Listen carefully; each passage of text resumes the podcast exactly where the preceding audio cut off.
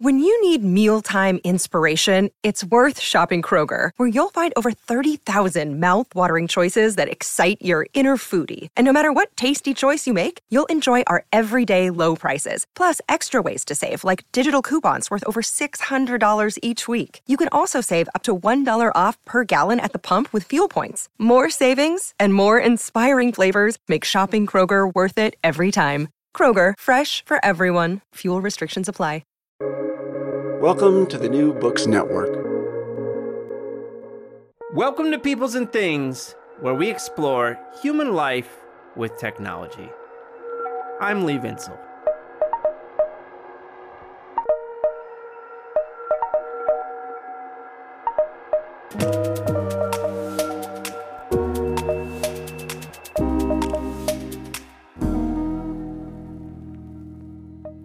Do you remember when Thomas Piketty's Capital in the twenty-first century was published in English in twenty fourteen? That was a huge deal in the worlds of books and public ideas. Though let's be real, that was a book far more purchased than read. I think it was economist Deirdre McCloskey who first pointed out that according to Kindle or some other app, most readers did not make it more than twenty-five or thirty pages into the book before calling it quits. Still, though not read, the book was influential. Piketty argued that inequality, which had been increasing in many rich nations, but especially in the United States for decades, arose because larger returns went to capital and those that owned it then went to labor. Over time, this means a growing divide between the rich and the poor. Now, I agree with some philosophers and conservatives who argue that actually, inequality itself is not what we most care about. What we most care about, or should at least, is how people at the bottom of the economic ladder are doing. But I think we have plenty of evidence to say they're not doing very well. And actually, Piketty's point is that in the context of such suffering, inequality breeds resentment and eventually social strife. And some argue that this is precisely what we see in the forms of populism that have emerged on both the left and right sides of the political spectrum. Piketty published his follow-up book, Capital and Ideology, in English in twenty twenty. There he argues that over time, societies have developed different sets of ideas and stories called ideologies that act as justifications for inequality and make it seem like a natural feature of the world, instead of as the outcome of different choices that favor some people's fortunes over others. Well, if that's true, what is the ideology that justifies inequality in the United States and other nations today?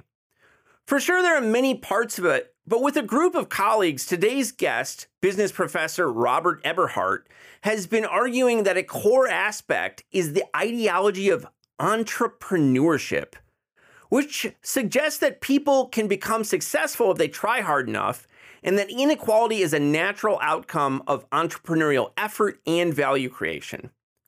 Bob is an interesting guy. He was a businessman and successful entrepreneur before he decided to go back and get a P H D in organizational studies. When he got to school, he found that what academic scholars and business professors were saying about entrepreneurship and things like venture capital were totally out of whack with the way the world really worked. Now he has drawn together a group of scholars to examine the history of the entrepreneurship ideology and how it functions.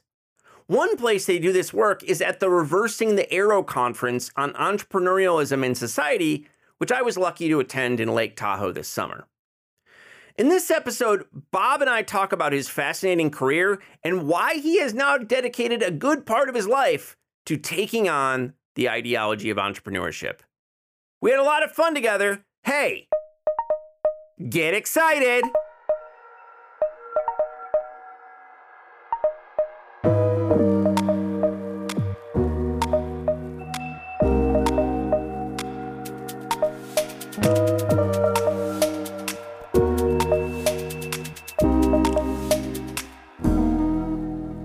Bob, thanks so much for taking the time to talk to me today. Hey, good morning, and uh, it's wonderful, and thank you for the privilege and the opportunity of speaking with you, and uh, as you know, I'm a great admirer of your work, too. Thanks, man.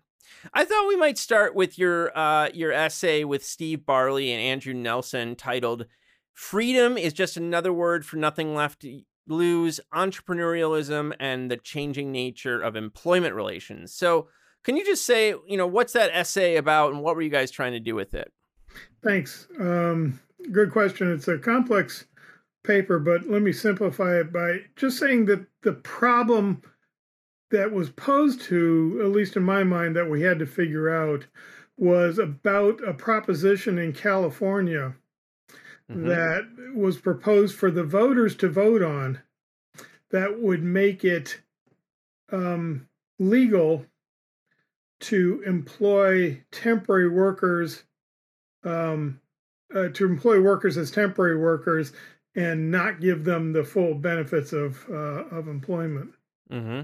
And that was proposed by the, obviously by the uh, companies, uh, sharing companies who, Uber and Lyft and others of their like, who wanted not to have to pay for vacations and insure, health insurance and, yeah. and have various regulations for their drivers. And again, it was no surprise to anyone, I think, that the uh, uh, Chamber of Commerce and uh, uh, various industry organizations were in favor of this. Of course it is. It would lower the costs for the uh, the companies. Mm-hmm. But it was a surprise to us that uh, certain otherwise left-leaning groups uh, came out in favor of it because of its emancipatory potential. And particularly that it seems that, although the data is mixed, but around fifty to fifty-five percent of Uber drivers themselves voted in favor of this. Wow. So the question was very simple. Why? I mean, mm-hmm. why would you vote to lower your benefits and lower your pay? And that's when uh, uh, we started doing a lot of reading. And the thesis is it's because they view themselves as entrepreneurs. Hmm. And not as employees. That is, that they're the norms they're following are those. Look, I'm I'm an entrepreneur. I'm an independent agent. I can work when I want. Um, and they're mm-hmm. accepting this emancipatory stuff.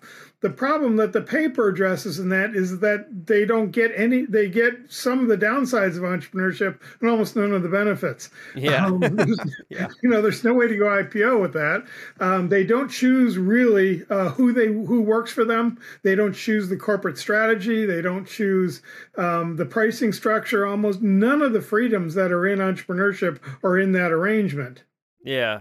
All right. Yeah. And so the conclusion is that. Uh, that we are is that what we did was to explain this is update um, theories of, from Bendix from the sixties that um, there are ideologies in the workplace that structure the relationships between the haves and the have-nots.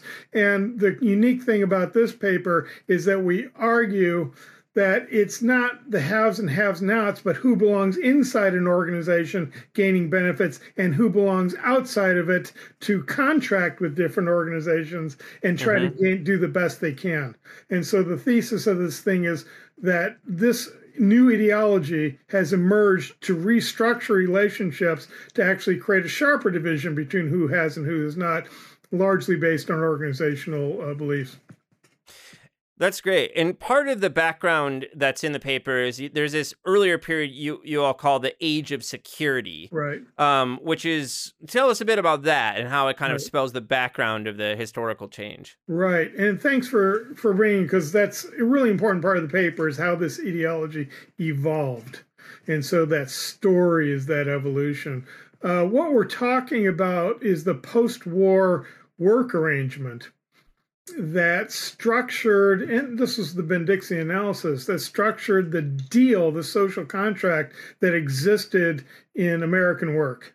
Mm-hmm. And that basically was that, you know, I will work for you as long as you pay me a wage that's reasonable. Um, I will be loyal to you in exchange for that wage and let you direct my work activities. Mm-hmm. Um, and the deal was two, was, was, basically had two aspects. First of all, just that contract. I'll keep my mouth shut if you pay me enough, you know, to just work for you. But much more important, there was this implied promise that if I was work hard enough and ambitious enough, there's a possibility for me to advance myself. Mm-hmm. So what this contract did in the sixties, you know, fifties and sixties, was it tempered social dissent, if you will, mm-hmm. by by by co-opting, but through the promise of promotion, those ambitious and hardworking people um, mm-hmm. that might otherwise be dissenters. Um, now, this fell apart, this arrangement fell apart as the companies that could make that commitment disappeared in the, the crises of the seventies. Uh, I'm old enough to remember, and you're not, uh, the disruptions that happened in the early seventies, precipitated at least originally by the oil crises and the run-up mm-hmm. in oil prices. But much more important, I think, was the high inflation and relatively high unemployment that occurred at the same time in the early seventies. And it changed how people thought about the way the economy ought to work, because it was popularly perceived that those two conditions couldn't happen. Mm-hmm. You know, that we were going to get one or the other, but not both at the same time. So there was an exploration. Um, and I think it's one of those times, and I think we ought to write papers about this, it's one of those times where the populace and individuals start looking for new answers. Yep. And they found them in the current, um, growing in Chicago mostly, uh, ideas of markets are the perfect solution to everything. That's Pareto optimality is where you get and you can't do better than that, and markets are the solution. So that was reached out, and we got Reagan, and we've got, you know, all kinds of things happening that then, then resulted in a new way of thinking about how we exist in society, in the work relationships. Mm-hmm. Um, we took, we disbanded the conglomerates, calling them inefficient. Uh, efficiency wasn't used as an argument for them in the sixties, but now all of a sudden they were inefficient. Yeah. Um, you know, the, we, uh, empowered financial financial actors to take over, sell off, you know, put into bits. Um, we worried about that a bit, and the movie Wall Street is a statement of yeah. war, you know. Um, but nevertheless, it proceeded and proceeded, and finance became a much more important part. And the Clinton administration just really, I think, put the ice cream or the whipped cream on top of that sundae by mm-hmm. dismantling many of the uh, Depression era controls on financial institutions uh, that restrained their behaviors. So what yeah. happened is um, that historical analysis is important because it tells you why a new work arrangement emerged. Mm-hmm. And that's what we're calling the entrepreneurial ideology. It says that no longer that I make a social contract with you, you pay me and I work for you. But the social contract becomes, um, I will, I'm, I took risk and I'm inside this organization and I deserve these benefits because I took that risk. Mm-hmm. You belong outside. You have to take a risk or become an entrepreneur yourself and create your own organization. Mm-hmm. But if you work hard and are ambitious enough, you'll cut, we'll bring you inside or you'll be successful. Yeah. So we do the same thing. You have the same safety valve that tamps down dissent, and so that historical that historical story is important, I think. Yeah. One of the ways you and I have talked about this uh, before that I find kind of helpful for framing it is, um, uh, you know, Thomas Piketty had Capital in the twenty-first Century, his first book that you know is all about why inequality works the way it does, and it has to do with returns to capital versus returns to labor. Uh, but then he has the second book, Capital and Ideology, which is really about how societies have to come up with, you know, these ideologies, which are justifications for inequalities, right? And it's, so I think part of what I hear you saying is that in American society, uh, we might think about whether entrepreneurship is the only ideology. There's probably others, but it's a major ideology in that it's like justifying this inequality, right? And making right. it seem natural. Right. I think that's... Thanks. And we did have talked about that. I think that's an essential part of our story. I think this is important. I'm going to be a little bit speculative here, and I mm-hmm. hate to pull the tail of another of a historian, but um, the story of equality in the United States is a little bit, di- or actually quite a bit different from the story of equality in Europe, which Piketty was largely addressing. Mm-hmm. Um, we have a belief, had a belief, I think, that equality was uh, an ideal and an attainable ideal that, you know, uh, we were structure our society not to create egalitarian outcomes, but at least everyone had a chance at, you know, grabbing the the brass ring, and that it was better if we had a more egalitarian rather than a less egalitarian. And you could see this a lot from the yeah. mid-nineteenth century through uh, nineteen eighty. Universities, for example, um, Cornell prominently, but many of the land-grants, were formed in order to take um, less educated immigrant populations, you know, and bring them into um, the, wor- the working elite. Mm-hmm. Um, so they were seen as equalizing forces. Yeah. Um, many things, public education was viewed as, I can bring people from all walks of life and all income levels and bring them into a common uh, community view of how we ought to operate in the social political sphere. Um, so there was, and America, as a particular thing for me, because I worked in Japan, um, Japan has this politeness, which is severe, um, based on your rank and your level and where your relationship is with other people. American yeah. politeness is quite different. Our politeness is to ensure that I don't think I'm better than you. We, our politeness is an equalizing thing. We say please and thank you to everybody, and it'd be rude if I said only to please to rich people and, you know, that kind of thing. It's yeah. to show that we're no better than each other. Mm-hmm. What's interesting about that is that the financialization of the economy, we put this in the thing, is turned that almost topsy-turvy. Um, universities now pride themselves on being mechanisms of elitism. They yeah. advertise yeah. how few people they admit um, yeah. and call them, and explicitly call them the elite. Um, we have, you know, there's now a belief that wealth confers expertise.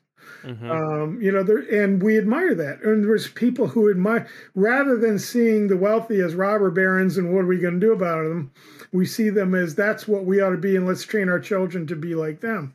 Yeah. And so what this gets connects to Piketty is precisely Piketty's, I think, his second book, which I think is by far the most interesting one, argued that all societies have to have an explanation that's broadly accepted for why the in, observed inequalities um, happen in the in their society. Mm-hmm. And he argued several different mechanisms in Europe. But what we're arguing is that in the financialization of the economy that occurred after nineteen eighty, we needed an explanation for what's becoming gross and very obvious inequality. Mm-hmm. And that explanation is something we call the entrepreneurial ideology. We're unequal because they took a risk, they were success. I just have to be, um, work as hard as them and take as many risks, and eventually I'll get there. Can I say one thing about failure? Yeah, yeah, good. Failure is the key element to this ideology. We tell people, and this is what brought me into it, we tell entrepreneurial students, and you see this in the popular press, that it's okay to fail. Mm-hmm. That if you're going to be, all great entrepreneurs have failed many times. Yeah, yeah. Uh, you, you've heard that, and you've seen it on T V shows, and you've heard um, in classes. Um, there was a failure's student, good. Yeah, failure's good. Actually, it teaches you stuff. Yeah. I was an entrepreneur before I was a scholar, and failure is the last thing in the world I wanted to do. And and. The, and I was a V C too. The last thing I would want to hear about somebody proposing to me to me to give them ten million dollars is that they felt it was okay to fail. Yeah, you know, not with my money. It's not okay to fail. What's go and what? And then the third thing, which I think is most important, is that empirically it's just not true. I looked at all the major companies and who founded it and how many times they failed before they founded it, and mm-hmm. it turned to be that number is pretty close to zero. So. um, What so what's going on? And the answer is that this failure mechanism is one of the calming elements, uh, the socially calming elements of the entrepreneurial ideology. Because if you tell somebody that success is preceded by many failures, then mm-hmm. people can observe their own lives, say, look, I failed at these four things, so I must be on the path to success. So they don't make signs. They don't contribute to radical pol- political things. They don't yeah. march in the streets. And yeah. so this is a, a key thing that makes, that embeds this ideology and provides the answer that Thomas Piketty uh, challenged us with. Yeah. I, I mean, I think the entrepreneurship ideology, I mean, I think it, it misrepresents all kinds of things, right? I mean, one of the things going on here, it, you know, I've seen, I can't I always forget why, I need to look it up again. It's either was in Forbes or Fortune, but there was this little article about like, how the most common denominator of, or most common f- fact, like feature of successful entrepreneurs was that they had rich parents, right? Right. And so, so often the people who are doing this, you know, not obviously, not always, but it, mm-hmm. very often people have a strong kind of social safety net in their own personal network that allows them to take these risks, which you right. also talk about on your in your paper on failure. So, mm-hmm. I mean, but this is not a part of the entrepreneurial ideology, which is all about like how we're just taking risks together and we're all equals in this right. risk taking or something like right. that. Well, the the ideological part of it is that. Uh, let me. Can I take one yeah. step backwards? Yeah. First of all, I don't want to give the impression I'm against entrepreneurship. uh, you know, I mean, I was an entrepreneur. Um, yeah. I wanted and, to talk to you about that. So right, yeah. we'll, we'll get there in a minute. But yeah, you know, and and frankly, it, they perform a vi- entrepreneurial firms perform a vital function in mm-hmm. a healthy economy. I think a balanced um, contribution. That said, what has emerged is a new view of entrepreneurship separated from this kind of idea of a commercial organization creating a profit. Yeah. Into a set of what, how we ought to do things. And let's take this thing you talk about, the social safety net. It is certainly true that the wealthy, more likely found companies, companies, it's because they have a safety net. They don't have, they're not spending their life savings mm-hmm. uh, on this thing. And good entrepreneurs don't spend their life savings. This is very important to understand the story of Silicon Valley, though. Silicon Valley in the nineties was a very much a hotbed of entrepreneurship, although not by as many, as many as people think. But in Silicon Valley in the nineties, and I observed this directly, you could literally print your resume, walk across the street and say, I'm tired of that place. I want to work here. And they would say, yeah, come on in. There was so much need for hmm. college-educated talent in, in this area that it was just incredible. And so someone could start a company, try it for two years, you know, and then it doesn't work, go back to work. Mm-hmm. That's become reinterpreted in modern ideologies when we think about it as explaining inequality, is that failure will result in your ability to try again. Mm-hmm. And I ask in the paper, with what? I mean, unless you are wealthy, you, you know what I mean? Right, right. and and what's worse, it is absolutely true that, you know, a wealthy kid whose parents are, you know, bankers or whatever they are, um, to lose twenty thousand dollars on a thing, no big deal. Yeah. But if you take a young kid in Detroit who's trying desperately to get out of poverty, scratches together twenty thousand dollars to start a, a small company, and it doesn't work. Yeah, that's he's never going to get up again. And mm-hmm. the, that's the problem with the justification of, yeah. you know, uh, sometimes social mobility through entrepreneurship, because it's hard to think of a social program that gives you ninety percent chance of failure and calling it a success. Yep. So I want to give listeners a sense of your, your life and career a bit and, you know, why you care about these things. So am I right that you grew up You mostly grew up in Michigan? Thanks. I grew up in southern Michigan. Um, we moved around a lot, but basically in small towns. Uh, although I was born in Detroit, of all weird things, mm-hmm. and um, and grew up in, I'd call middle American boring communities. Um, you know, there was uh, a satellite of McDonald's and. Um, you know, uh, Long John Silver's at the at near the interstate. Um, uh, you know, old houses that were built during railroad era and okay. automotive era, and all the companies in town were automotive parts suppliers. Okay. Um, so if you've ever read Kurt Vonnegut's Breakfast of Champions, you get a pretty good idea of where I grew up. Mm-hmm. Um, and much of the zeitgeist of it. So, um, yeah, so no, I grew up in southern Michigan, um, and, uh, grateful that I had a chance. Um, but notice that those towns, my town in particular, when I graduated from high school, it had sixty thousand people in it. Mm-hmm. Um, now it's twenty-eight thousand. Yeah. And of the five uh, companies that were there who were the employers of the town, mm-hmm. uh, all of them are gone.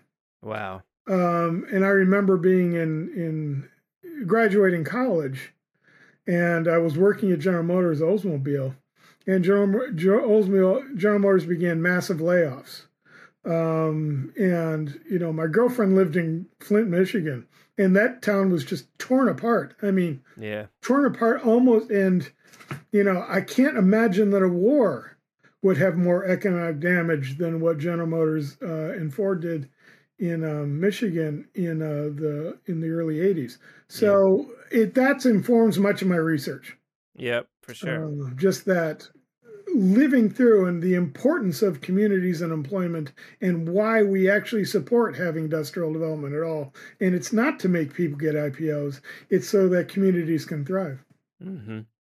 And so then you became, you were a businessman. You worked in a, a big company for a while, and then you became an entrepreneur, right? Right. Well, yeah, I got very lucky. Um, I moved to... Uh, Um, when I graduated and my wife finished dental school, um, we decided, actually put a map on the kitchen table and with pins started evaluating where we wanted to live and, and work, and picked, I, I visited California when I was thirty years old, and I visited California for the first time, first time I'd ever been west of Chicago. It was kind of thing. Mm-hmm. And uh, I just came home and called my wife, I remember, and said, we're moving. uh, we we ended up uh, moving to a college town, Palo Alto, because we like college towns.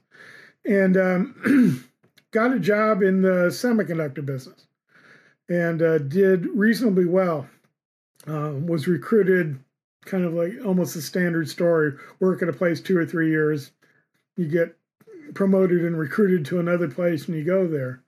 Um, and ended up as an executive um, at, a, at a large company that produced telephones and headsets and that kind of thing, mm-hmm. uh, and ended up as the president of their branch in Japan because I had um, absolutely serendipitously learned Japanese when I was in college. Huh. Uh, wow, I didn't know that part of the story. That's fascinating. Well, there's always Japanese stuff around my house because my parents were married in Japan, and okay. uh, so they had little decorations and stuff. And when I was in college, Japan was the China of the day. It was yeah, know, yeah, totally. You know, everything was happening. Yeah. So anyway, um, yeah, I ended up as the president of uh, the subsidiary, the Japanese subsidiary of this company. And uh, it was at that time that when I was I was distributing electronics, um, I noticed the distribution laws had just changed in Japan and radically, um, mm-hmm. that all kinds of new arrangements were made between jobbers and middlemen and wholesaling and retailing. All that stuff was just in a tizzy. And I thought that whenever you get those things to rearrange themselves, mm-hmm. um, somebody's going to make a lot of money. And I just figured that might as well be me. And so we, so I made a list of twenty-three different products that I thought bringing into the country would be uh, good business opportunities. Mm-hmm. And I just put them on a big spreadsheet and did a bunch, measured them with a bunch of dimensions, like the price and how we move it, what the taxes are, how fast the market was growing, you know, um, yaddy who. So I made this spreadsheet of twenty-three different products that I thought would be good candidates to import into Japan, and just spread that against the market growth rate, the prices, um, customs duties, transportation, yaddy who, distribution networks, whatever, and just evaluated them. It did something that I tell my students of entrepreneurship to never do. Um, I picked wine as the best thing in terms of growth rates and everything else and said, I'll do that. And why I think that's a stupid thing to do is I knew absolutely nothing about the wine business. Right, right. When you talk about entrepreneurship, you always talk about being an expert in the market, and you were not really that. That's why I always talk about it, because that was like the dumbest move I'd ever done, and found that out the first time I called a winery to ask if I could buy their wine. Uh-huh. Um, you know, because their thing was, they said, "Who are you?" And I told them, they said, "What company are you with?" And I told them, they said, "How long you been in the wine business?" And I said, "I'm just starting." And they said, "Don't you ever call this number again. And if you do, I'll sue you." It was just like that. Wow. You know? They're not into entrepreneurship, yeah, I guess. Right. Talk about getting the door slammed in your face. And that happened uh-huh. quite a bit. I found uh-huh. out later why. But um, I called a friend of mine who's a headhunter, and said, um, "Look, we need somebody on the inside of this business. It's clearly, uh, you know, it's quite insular." And he did find us the best person in the known universe huh. um, to join us. Um, a wonderful man named Dick Marr, um, who was probably his nature be given by his that he has an M B A from Stanford, and he was a captain in the Marines, hmm. and. Uh, He was the he sat on twenty-three winery boards. He was the founder of the Napa Valley Vintners Association. He was oh, the wow. founder of California Wine Institute. You know, he was the president of been the president of Christian Brothers, been the president of Beringer. Yeah, just you know, yeah, yeah. came up through Gallo, which is the Marine Corps of the wine business. And uh, you know, so he was wonderful and agreed to join us uh, as the chairman of the board. And uh That that's really got us a supply thing. Then selling it wasn't hard, um, because we designed a, or at least I did designed a very technically based um, inventory and throughput system, which we can go over on a different broadcast. Yeah, um, we were we our costs were about thirty to forty percent lower than our competitors, so we undercut the market. And still were making more money than them. And uh, we grew and grew. So I was very pleased. It was a Janus-like experience.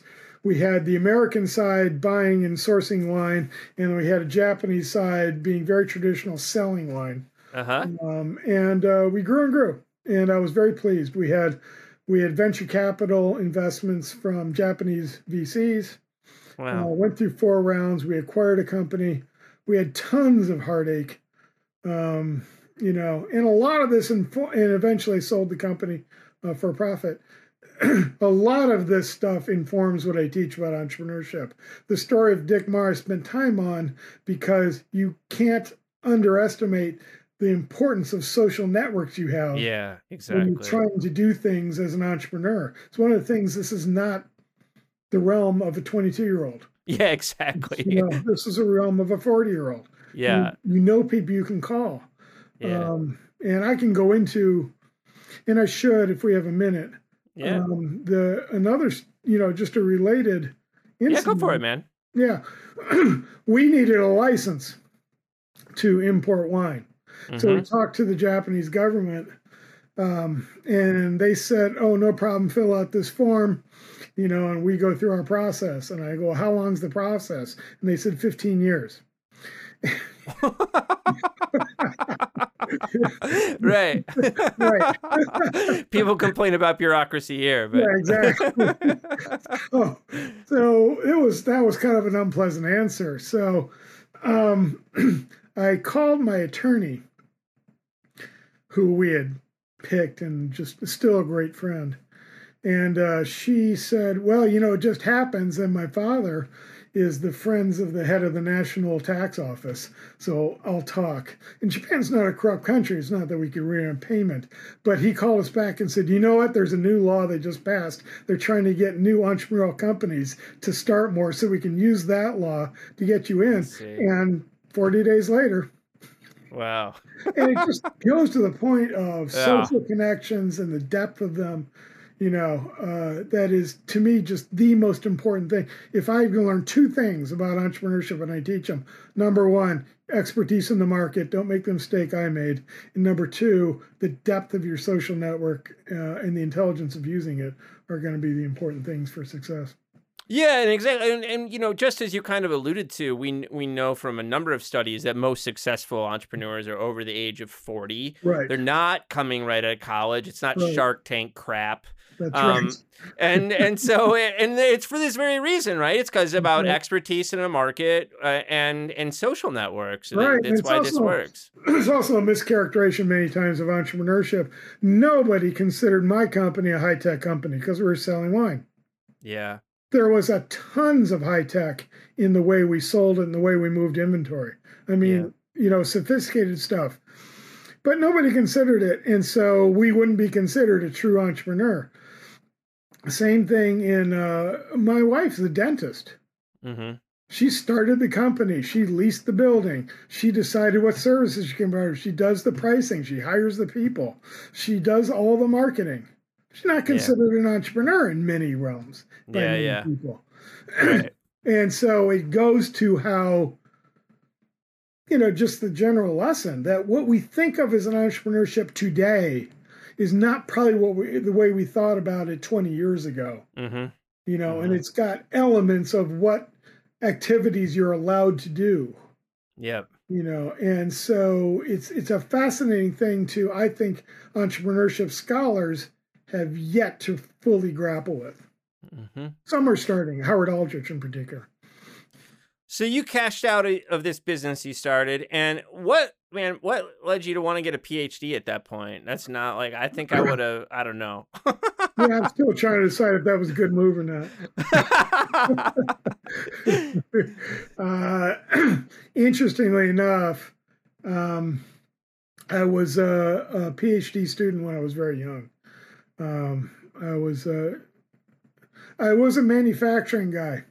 I'd mm-hmm. worked in Oldsmobile and in steel and in iron foundries, and just loved manufacturing. And after college, I got a job at a commercial bank, and wore a suit, and uh, drank Manhattans and whatever else it is you do and that kind of thing. And I just despised the work. Mm-hmm. Um, I just really, really did, and. Um, I'm not saying it was anything bad about it. Just I didn't like it. Mm-hmm. And so many of my professors at my undergraduate thing had urged me to get a P H D, which at the time seemed like an insult because like they're trying to make me take more math classes. and but, you know, now and so, yeah, I applied and got into University of Michigan in the economics P H D program. Huh. Um, we I took a delay of a couple of years with the permission of my advisors uh, because my wife had a, uh, and I had a baby. I guess we did that together. And um, um, he's a doctor now, so it worked out well. Um, but um, the uh, that two years hiatus while I took care of the baby and she finished her dental education uh, turned into twenty years work. so uh, money's tempting. and, uh, so, um, It was when I sold my company and had to decide what to do next. I really did tell my wife, I want to go do what I want to do now rather than yeah. what other people want me to do. And so in a process that sounds simple, but was fraught with difficulty and woe, um, eventually ended up with my P H D when I was fifty-three years old. Mm-hmm. And so I remember you saying a big part of what got you going on this work on entrepreneurialism is that you were, you know, you were in your P H D program and you were reading pieces written by academics about entrepreneurship and venture capital and related topics. And you just couldn't believe your eyes, right? Is totally that basically right. what? Yeah. No, it was shocking. I mean, you know, it's uh, one of the main things, and I'm probably going to get in a lot of trouble for this because I, but I already have. Um, is this idea that entrepreneurs, what they do is gather resources. What? You know, uh, entrepreneurs pursue market opportunities. They're good perceptors of what the market is doing and what people want mm-hmm. and, you know, figuring out how to extract money out of that. You figure that out. People are going to throw resources at you.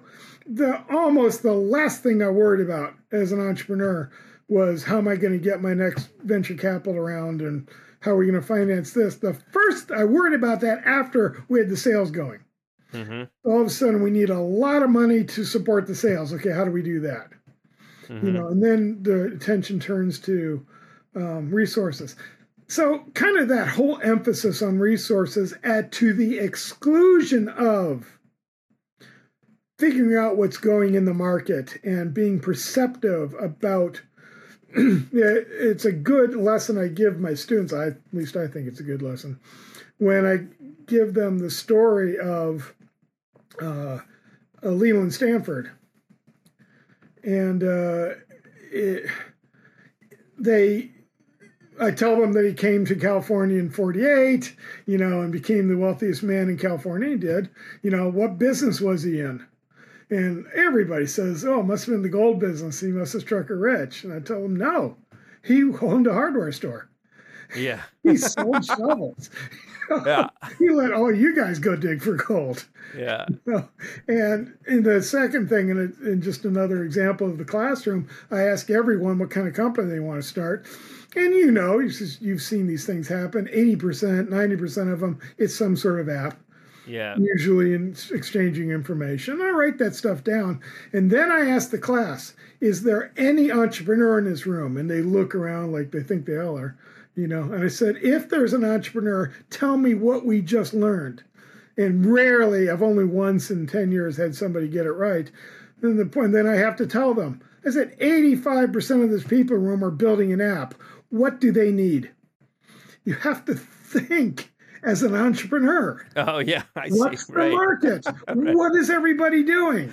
Yeah. You know, how can I provision these folks? Yeah.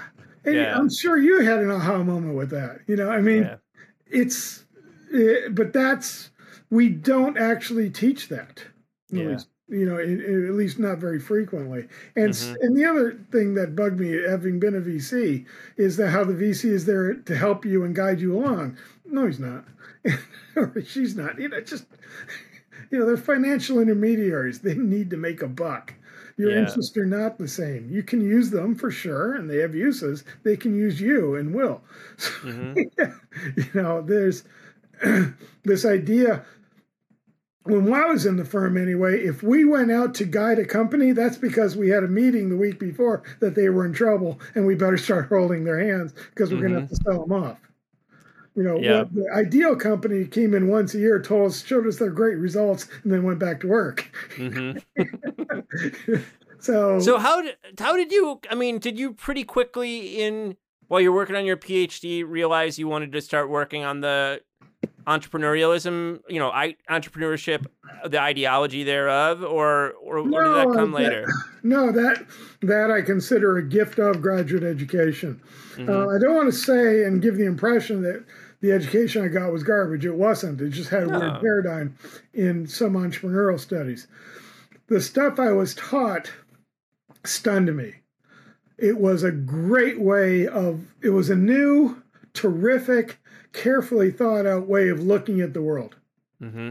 Um, I was instantly attracted to uh, institutional theory, organization theory, because that emphasis on social relationships mm-hmm. was what I actually saw in the world of work.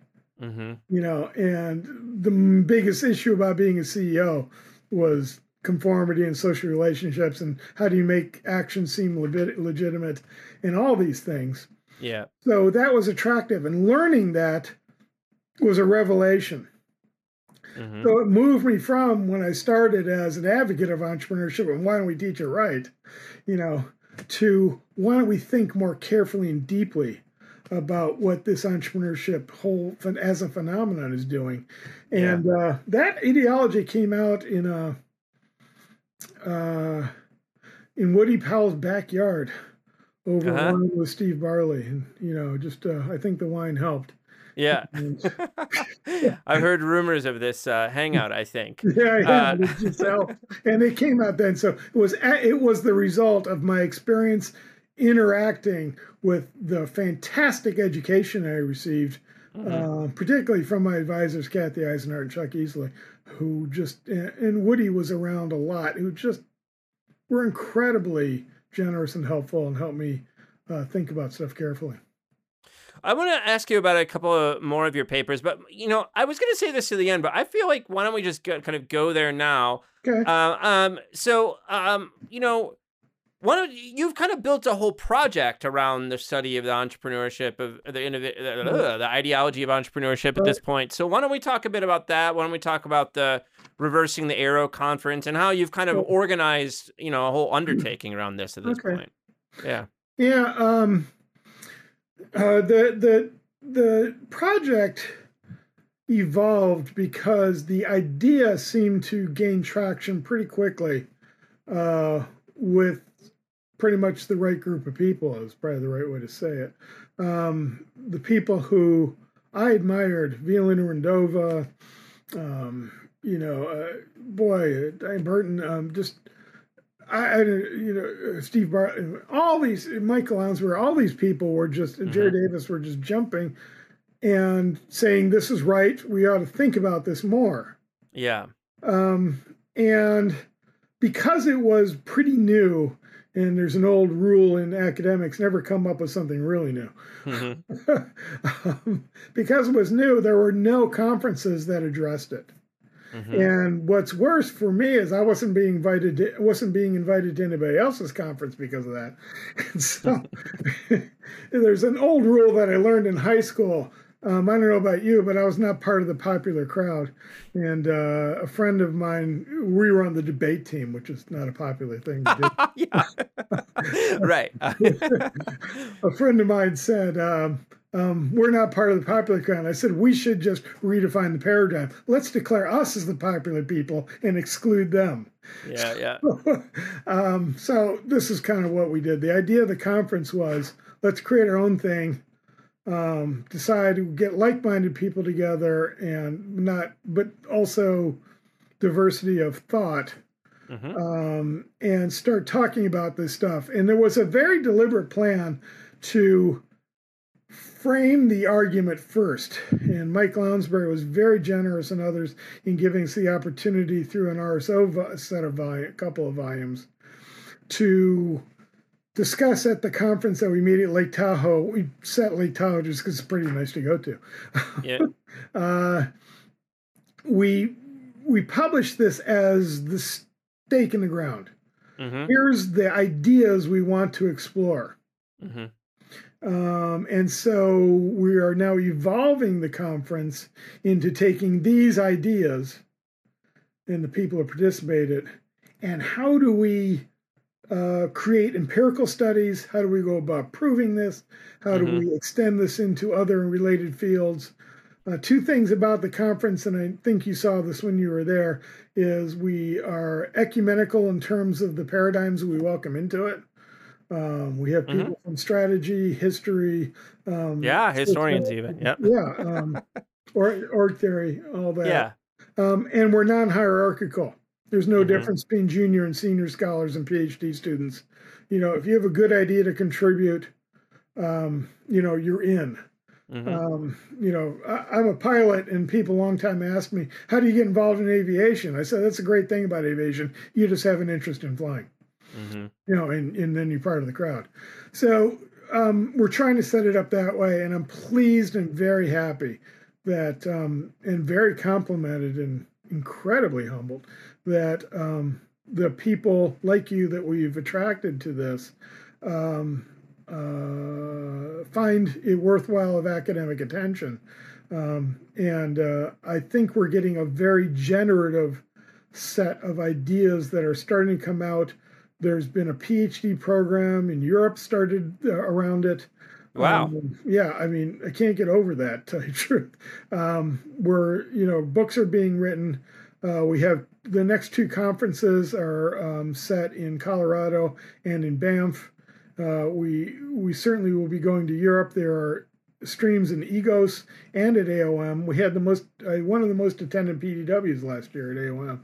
So it just seems to have struck a nerve for some brave people. And um, yeah. You know, um, I'm very humbled by that. Uh, mm-hmm. It doesn't make me an easiest fit in an academic department, but, you know. Mm-hmm. um, well, you know, I'm not, I'll just keep going along this yeah. chain of thought. You, you're, you're doing some work with Andrew Nelson right now. Is right. that, are you doing, so you guys are looking at language and how concept has changed around this? Is that well, part of what you're looking right. at? This is the kind of idea that we have to, okay, we said the idea, now we got to prove it. Yeah.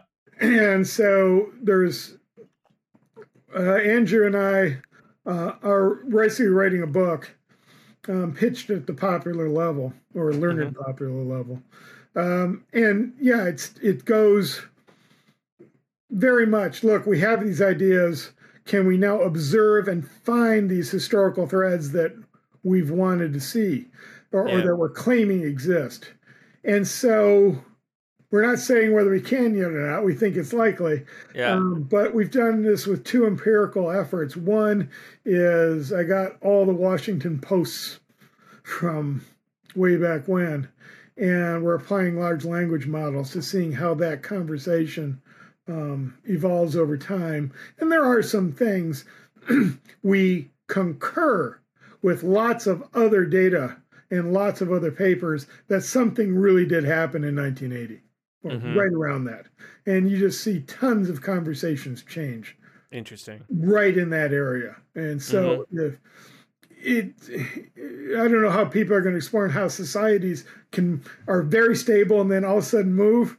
Um, you know, but yeah. you know, so we certainly found that. We also found just other things right now, and this is just frequency analysis. But you know, in the past, you would laud people, uh, managers, because they were organizers.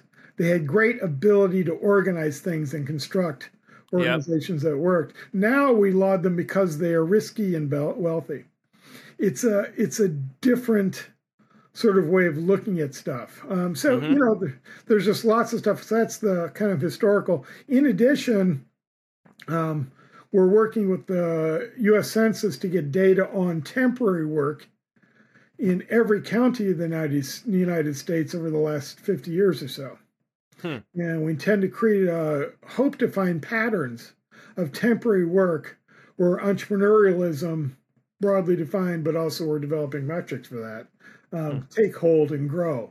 And we'd like to see if that temporary and contract work is associated with entrepreneurialism, huh. you know, oh, different interesting. Industries, that kind of thing. So yeah. the discourse and the frequency are the kind of the key elements that will make this work, I think, be a, pro- a you know, a more definitive and positive, positive statement about mm-hmm. what's going on. Cool, man. So you also wrote this neat paper on Japan with some colleagues uh, titled The Legacy of the Samurai, How Conflict Between Shareholder and Stakeholder Logics and Communities Affect Ventures. So tell us a little bit about this paper and, you know, how did what's it teach us about entrepreneurship and values, for instance, because I think there's a lot there it does. Thank you. I really appreciate it. This paper has gotten a lot of very positive reviews, although it teaches me more than anything else how difficult it is to get a paper published. But anyway. yeah. Um, you know, interesting enough, this goes back to our earlier conversation. All of my papers come out of a personal experience. Uh, somebody asked me once, how do I come up with the ideas? And I said, it's simple. I go back to a board meeting or growing up or something. But anyway, mm-hmm. um, but this is for sure. Uh, when I grew up in southern Michigan, particularly after the General Motors debacle, the advertisements and the whole justification for bringing in a new company were the jobs it provided. Mm-hmm. You know, just new factory coming, five thousand jobs, you know. Um, yeah. And then they'd have a picture of the governor. Um, and it, it was very, then I come to Silicon Valley to work and live and love it here. Um All the advertisements are about I P Os, yeah, and mergers and, and stuff like that.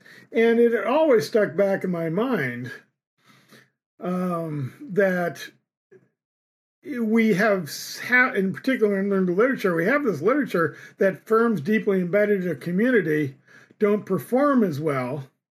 Hmm. And the and the explanation being that they're constrained because their social networks in this community wall off opportunities and make it hard to find distant resources. Hmm. Well, okay, doesn't seem very smart to me because everybody was telling me at the time that it doesn't matter where you start your company, the the internet you know, gets rid of all barriers. You know, you can be in a in a cabin in Colorado and put together a manufacturing thing and make uh, sneakers and, you know, that, yeah. that smell bad and, you know, make them in China and do everything. And, you know, banks are all online. The, the, the arguments didn't make much sense in terms of walling off resources. Yeah. And in the modern era where communication is everywhere, I think somebody in Indiana has roughly the same information content as someone in Silicon Valley. The difference in being the friends you have, and that was the key. Mm-hmm. Um, so the proposal in this story, and we were just shocked when it worked out this way empirically, um, that companies that have a great deal of social connectedness to their community will not have the same objectives as a company isolated from the community in sort of a financialized era. Yeah.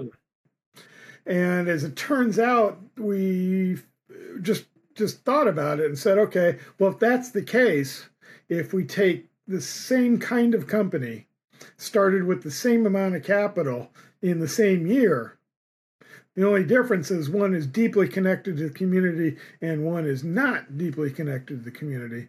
Then the one deeply connected should employ more people, and the one non-connected should likely grow faster mm-hmm. because they're making different choices internally.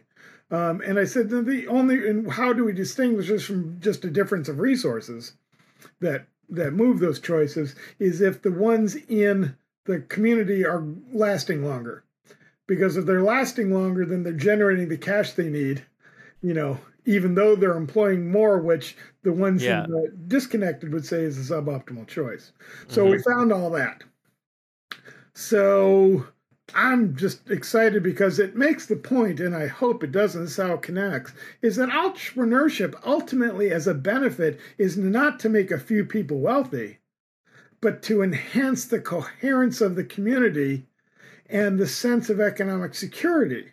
Mm-hmm. I'm totally convinced, and I think this paper goes to that, I'm totally convinced that in the United States, one of the reasons for political discord is the economic insecurity that has become endemic um, as we change, as we move our social relationships from helping each other to helping ourselves. Yeah, and what, what was attractive about uh, using a Japanese, I mean, using Japan as a, I mean, like, so there's a couple things going on, right? First of all, you had a nice data set, it looked like. Right. And, and, but also, what is it about values? Is that, was, was that your hypothesis or going in, or what were you well, thinking? It's, it's two things. Uh, yes, one major reason is I had the data. Yeah. no. Yeah. I mean, uh, but no, the real thing is that, um, Japan, particularly Tokyo, which is where we focused it, has a unique layers of of beliefs, of social beliefs. So you have this kind of traditional Japanese thing going on, which is very communitarian. Um, you know, there's lots of work showing how Japanese large corporations will, when challenged, will give up um, profit in order to preserve employment. It's almost unheard of in the United States. Yeah. Um, you know, and there are, there's, it, it goes back to way traditions, kind of the tradition of agricultural cooperatives that would take, which would tax farmers who were doing well and help farmers that were not doing well. And, you know, uh, in order to create, the idea is that business is there to make the community thrive. Mm-hmm. Now, after World War Two, Um, there was an increasingly, although not because of it, just uh, it was because of growth policies after the Americans left, um, increasingly, and particularly accelerating after nineteen eighty in Japan too, um, the idea of uh, stakeholder capitalism um, became much more prominent, largely, I think, because uh, uh, finance invaded there too. Yeah. You know, I mean, Japan's economy is fundamentally no different than ours. Um, and uh, uh, and so the same financial institutions and norms started coming in. So Tokyo became a place of banks and lawyers and hedge funds and that kind of thing. And the companies have started, tried to, you know, and did successfully. I mean, we all know Rock ten and D N A and others that started as technology companies and, you know, went to big I P Os and made people wealthy. So you had this sort of Western new economy, if you will, layered on top of, it's probably a bad metaphor, but let's go with it. Yeah. You know, later on top of or coexisting with uh, the Japanese. And so the reason for this is that here's where we will find if these local connections will interpenetrate this um, this overlaying Western beliefs and then mm-hmm. reattach to uh, underlying uh, Japanese communitarian beliefs. So it was picked partially because we had the data, but mostly because it gave us the theoretical um, uh, purchase that we wanted. Yep. Um, I wanted to talk to you about at least one more paper, and this one totally fascinated me. Uh, it's called Certification Relics, Entrepreneurship mm-hmm. Amidst Discontinued Certifications. Mm-hmm. And I get it. I get excited whenever standards and certifications uh, come up anyway. But uh, you also wrote with Daniel Armanios, uh, yeah. who was a former guest on the, he was a guest earlier on this show. He was, wow. he talked about infrastructure and inequality and race yep. and that yep. side of, uh, so mm-hmm. that was exciting too. So yeah, tell, I have a, I have a couple of questions about, for you about this paper, but just tell us, give us the gist. Sure. Thanks. Um, this, uh, again, came from experience. Um, I was running a company in Japan, and when in two thousand three, I remember my lawyer called us up and said, hey, you can adopt this new corporate form if you want. And I asked her, you know, what's the advantages of that? And we had a discussion, and I can't remember what we did. I think we said no. But anyway, it was intriguing to me that no one, I, the form was that Japan trying to encourage startups. Mm-hmm. Um, decided that their uh, minimum capital requirement to start a regular corporation, a stock issuing corporation, was some one hundred thousand dollars, uh, which is not a small amount of money. Mm-hmm. And they said, look, let's change that because we think we're discouraging people. And let's make it just one yen. Mm-hmm. In other words, from something to absolutely nothing. Um And as it turns out, I remember from being there that nobody did that. Right. And the reason they didn't do it is because when I went to the bank and said, I would like some capital, I would like some loans, and they say, what's your capital? And if my answer is one yen, I'm not getting a loan.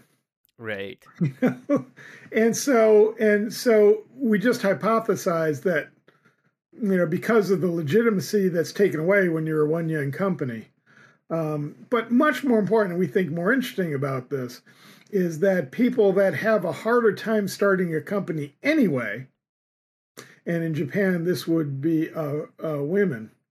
Hmm. You know, females are, I think, have an inappropriate and tough time in Japan, but that's beside the point. Um, start off with a legitimacy discount just in Japan.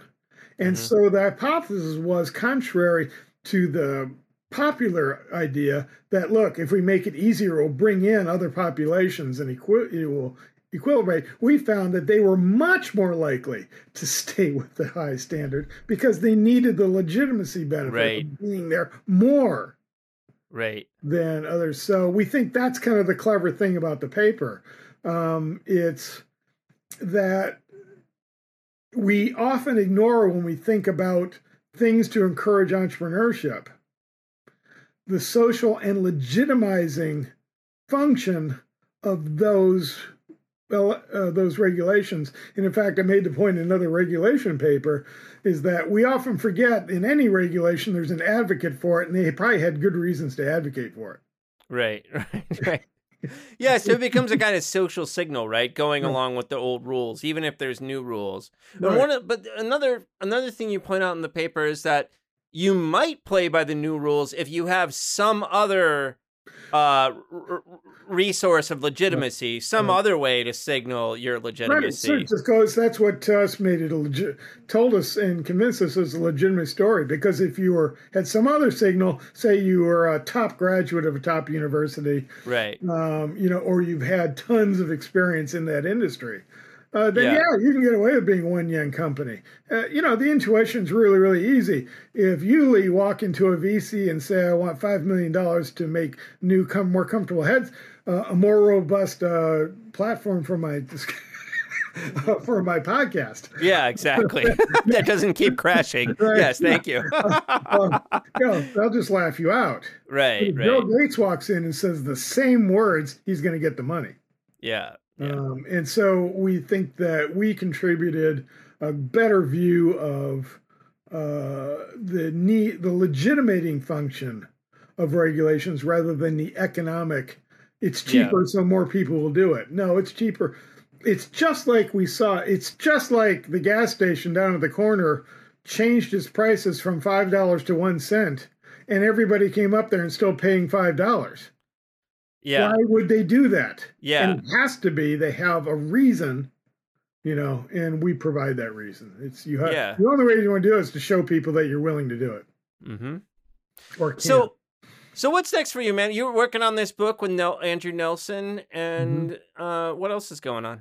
Well, I've got, um, I think, a nifty paper with Dan Armanios, who we were just talking about, uh, and a wonderful person um, over at George Washington, Vikram Bhargava.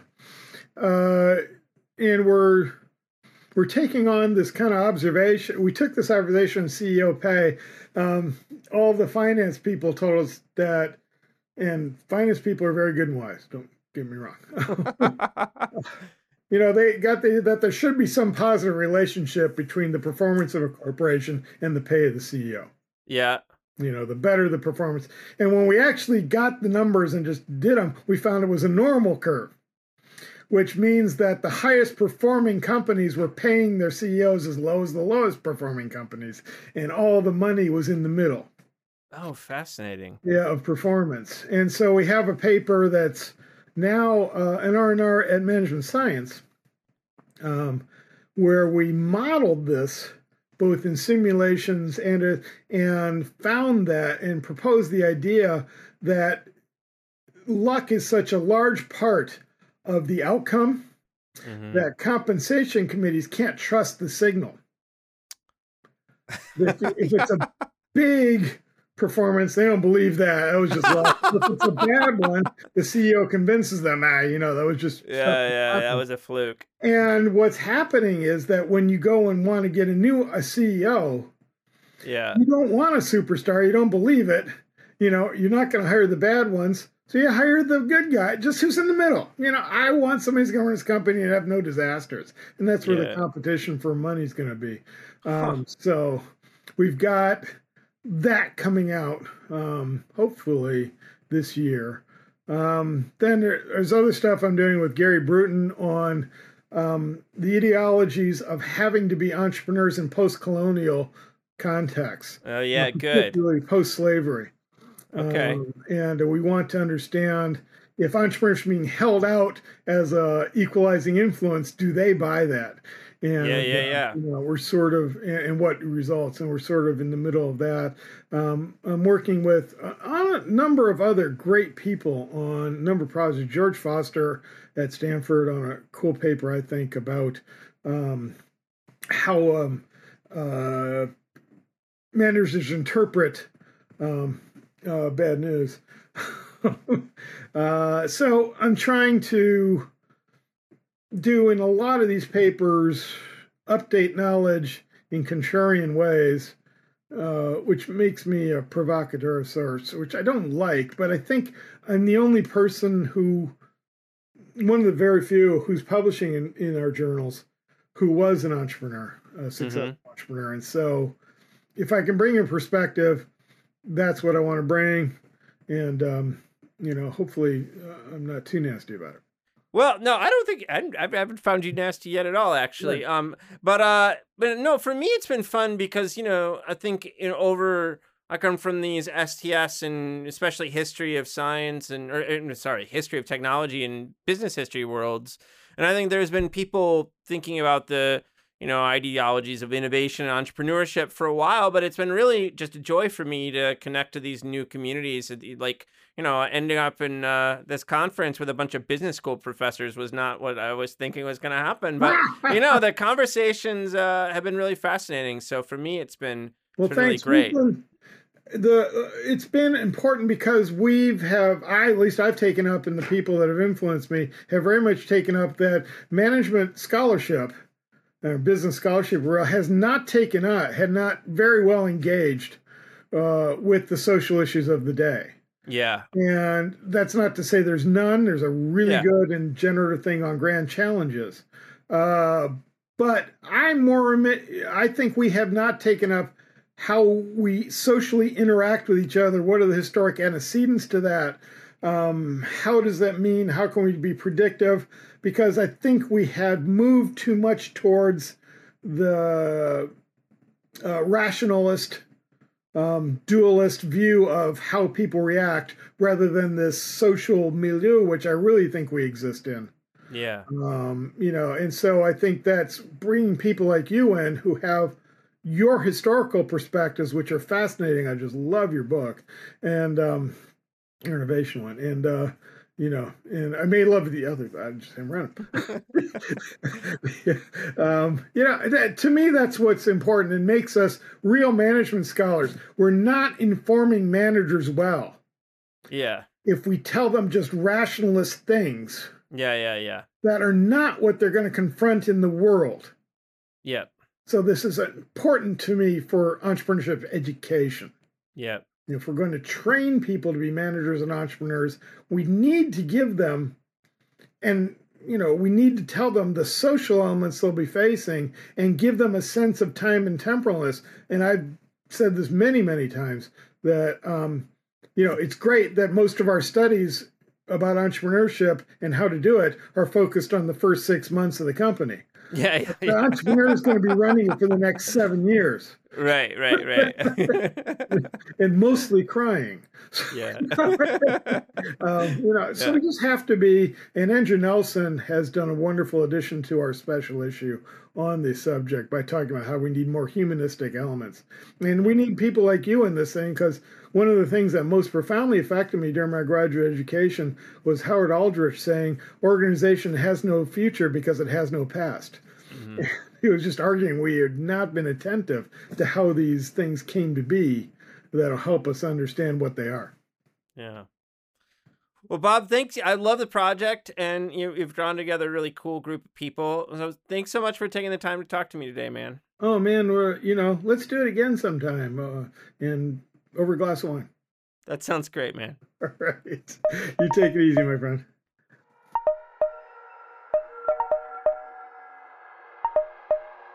I hope you enjoyed this episode of our podcast. You can reach us with questions, comments, and suggestions at lee vinsel at gmail dot com or by following me on Twitter at sts underscore news or on YouTube at Peoples Things. Our podcast is distributed by the New Books Network, the leading platform for academic podcasts, so that you can find us wherever you get your podcasts. Peoples and Things, like most things in this world, depends on the work of many people. I want to thank my brother Jake Vinsel for writing the music for the show. I want to thank my buddy Juliana Castro for designing the logos for the podcast. You can check out her work at juliana castro dot co. Joe Fort is the producer for the podcast, and Mandy Lamb is the production assistant. This podcast and other Peoples and Things programming are produced in affiliation with Virginia Tech Publishing and supported by the Center for Humanities and the University Libraries at Virginia Tech. For information about other podcasts from Virginia Tech Publishing, visit publishing dot v t dot e d u. For the entire Peoples and Things team, I am Lee Vinsel. And most importantly, I want to thank you for listening. Thanks.